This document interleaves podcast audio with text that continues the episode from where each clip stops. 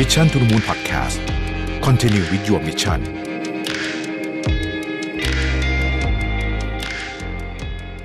ได้เวลาพัฒนาทักษะใหม่ให้ประเทศไทย Mission to the Moon Reskill Thailand ต่อยอดความเชี่ยวชาญด้านสื่อออนไลน์ที่เข้าใจคนทำงานสู่การเป็นผู้นำในการพัฒนาทักษะใหม่กับ Mission Academy คอร์สพิเศษโดยรวิช หาญอุตสาหะอ้ำสุภกรและทีมงาน Mission to the Moon Media เตรียมรับชมการถ่ายทอดสดเปิดตัวโปรเจกต์ใหม่ฟรีวันเสาร์ที่26กุมภาพันธ์2022เวลา 1 ทุ่มเป็นต้นไปผ่านช่องทาง Facebook และ YouTube ติดตามรายละเอียดเพิ่มเติมได้ที่ Mission to the Moon.co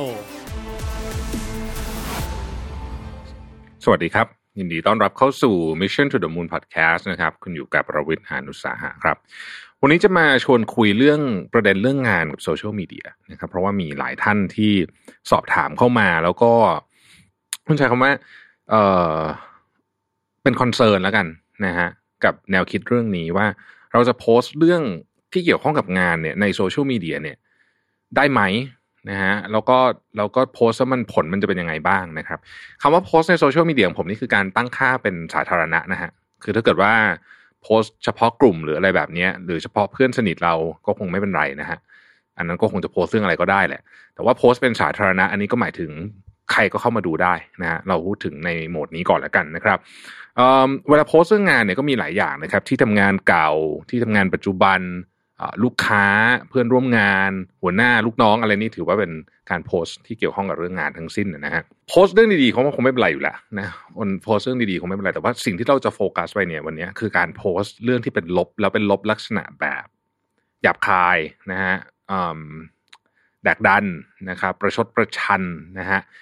สุ่มเสี่ยงว่างั้นเถอะนะฮะคือการโพสต์ลักษณะเชิงลบเนี่ยจริงๆต้องดูดีๆนะเพราะการโพสต์ในเชิงลบเนี่ยถ้าเป็นลูกค้าหรือว่าเป็นอะไรแบบนี้เนี่ยมันมีความสุ่มเสี่ยงหมดอยู่แล้วแม้ว่าจะเป็นเรื่องจริงก็ตามนะฮะต้องบอกงี้ก่อนนะครับผมเคยเห็นนะเอเจนซี่ที่โพสต์ว่าลูกค้าแบบผู้ไม่รู้เรื่องอะไรหรือแบบตรวจงานไม่รู้เรื่องอะไรอย่างเงี้ยนะฮะแล้วตั้งค่าเป็นสาธารณะแล้วก็เป็นผู้หลักผู้ใหญ่ในเอเจนซี่ด้วยนะฮะซึ่งถ้าผมอ่านนะผมจะไม่ค่อยสบายใจเท่าไหร่นะครับเดี๋ยวจะเล่าให้ฟังค่อยๆเคลียร์ให้ฟังว่าทำไมเอาประเด็นเรื่องงานก่อนไม่ว่าจะเป็นที่ทำงานเก่าที่ทำงานปัจจุบันหรือเจ้านายลูกน้องนะฮะโดยปกติแล้วเนี่ยเรื่องงานเนี่ยนะครับผมคุยกับจริงๆผมเพิ่งคุยประเด็นนี้กับ HR ท่านหนึ่งนะครับซึ่งเป็น HR ของคอนกลอเมเรตใหญ่เลยของเมืองไทยนะฮะพูดชื่อไปรู้จักทุกคนนะฮะผมมาคุยประเด็นนี้ว่าเนี่ยเรื่องการโพสต์ถึงในแล้วก็ตั้งค่าเป็นสาธารณะในที่ในเรื่องงานเนี่ยนะโดยเฉพาะกับตัวกับที่เจาะจงไปที่ตัวบุคคลเนี่ยเขามีความคิดเห็นยังไงบ้างเขาบอกว่าตอนนี้เขาดูโซเชียลมีเดียนะฮะของแคนดิเดตโดยเฉพาะตำแหน่งสูงๆเนี่ยเกือบทั้งหมดเลยแล้วเขามองหาเขาใช้คำว่าท็อกซิกอะไรที่มันดูท็อกซิกอ่ะเช่นแบบด่าเจ้านายเก่าแบบหยาบๆคลายๆหรือแม้จะเป็นงานปัจจุบันอะไรพวกนี้นะเขาบอกพวกเนี้ยถูกตัดทิ้งก่อนเลยนะครับเพราะว่าเขาบอกว่าการดูคนว่าท็อกซิกหรือเปล่าเนี่ยดูตอนสัมภาษณ์ยากแต่ในโซเชียลมีเดียเนี่ยถ้าเห็นปุ๊บเนี่ยคือถูกตัดก่อนเลยเพราะว่าเขามีคนที่ท็อกซิกแม้จะทำงานเก่งนะฮะมีความเสี่ยงที่จะทำให้วัฒนธรรมองค์กรเนี่ยพังได้เพราะฉะนั้นถ้าเลือกได้คือเขาเลือกได้อยู่แล้วแหละนะก็จะตัดทิ้งก่อนนะครับแล้วก็จะผมถามต่อไปด้วยแล้วความเห็นทางการเมืองอ่ะเขาบอกว่าความเห็นทางการเมืองเขาไม่ค่อยใส่ใจเท่าไหร่นะฮะเพราะเขารู้สึกว่าการเมืองเนี่ยมันเป็นเรื่องสาธารณะคือมันเป็นเรื่องของทุกคนอ่ะการเมืองเป็นเรื่องของทุกคนนะฮะใครจะพูดเรื่องการเมืองประเด็นอะไรคิดว่ามันกระทบกับชีวิตเขาก็สามารถพูดได้ในพื้นที่ของเขาไม่มีปัญหาอะไรแต่ว่าเรื่องงานเนี่ยมันเป็นเรื่องไม่ได้สาธารณะขนาดนั้นนะครับโดยเฉพาะเนี่ยเขาบอกว่าในองค์กรเนี่ยเรามีพื้นที่ให้คุณสามารถที่จะร้องเรียนได้อยู่แล้วนะครับเรามีพื้นที่ที่คุณฟีดแบ็กกันได้อยู่แล้วนะฮะมีปัญหาเรื่องงานอะไรกันเนี่ยนะฮะพื้นที่มันมีระยะอยู่แล้วนะครับในการที่จะจัดการกันภายในก่อนนะครับโดยเฉพาะเขาบอกว่าโดยเฉพาะกรณีหยาบคายเนี่ยมันไม่มีเหตุผลที่ต้องหยาบคายนอกสมมุติว่าโอเครู้สึกว่าใครสักคนในที่ทำงานหรือว่าที่ทำงานไม่ดีเช่นสมมติยกตัวอย่างแบบเคสแบบโหดๆเลยนะโดน abuse อย่างเงี้ยนะฮะโดน bully อย่างเงี้ยอันเนี้ยทาง HR เขาบอกเขามีกระบวนการในการจัดการซึ่งผมเชื่อว่า HR ทุกที่มีกระบวนการในการจัดการเรื่องพวกนี้อยู่แล้วนะฮะไม่จำเป็นจะต้องเอาเรื่องนี้เนี่ยคือ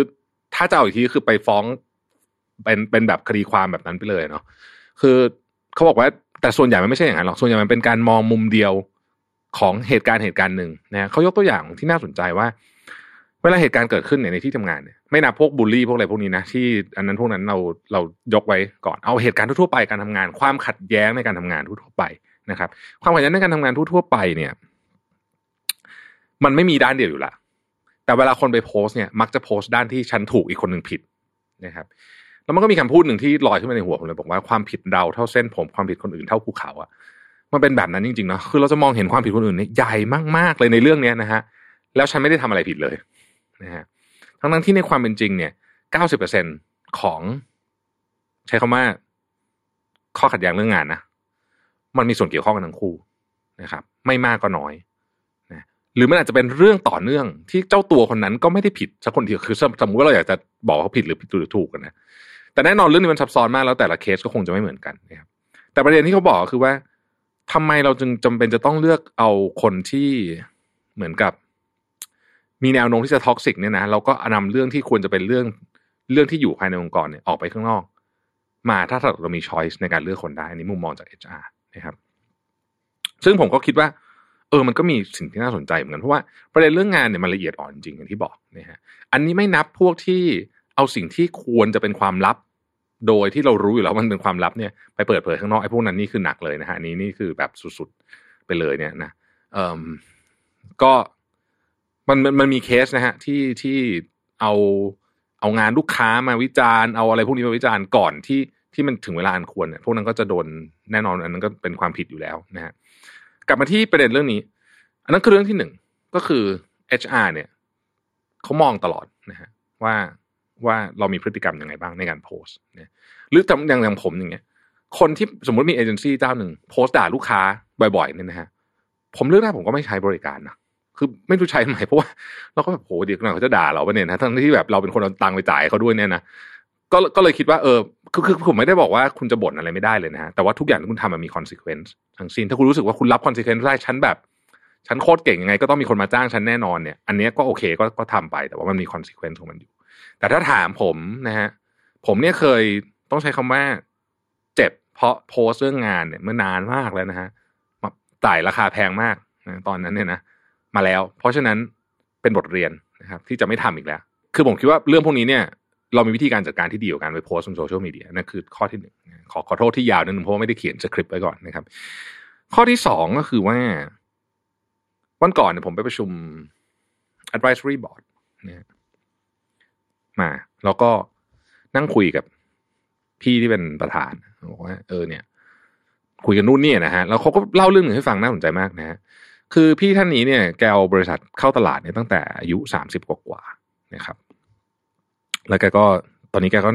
ก็อยู่ในตลาดมา20กว่าปีแล้วแต่ว่าตอนนั้นน่ะที่แกบริษัทเข้าตลาดเนี่ย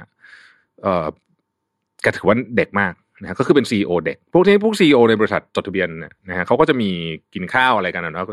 แบบรู้จักกันอะไรแบบนี้นะฮะพี่เขาก็เล่าให้ฟังบอกว่าเนี่ย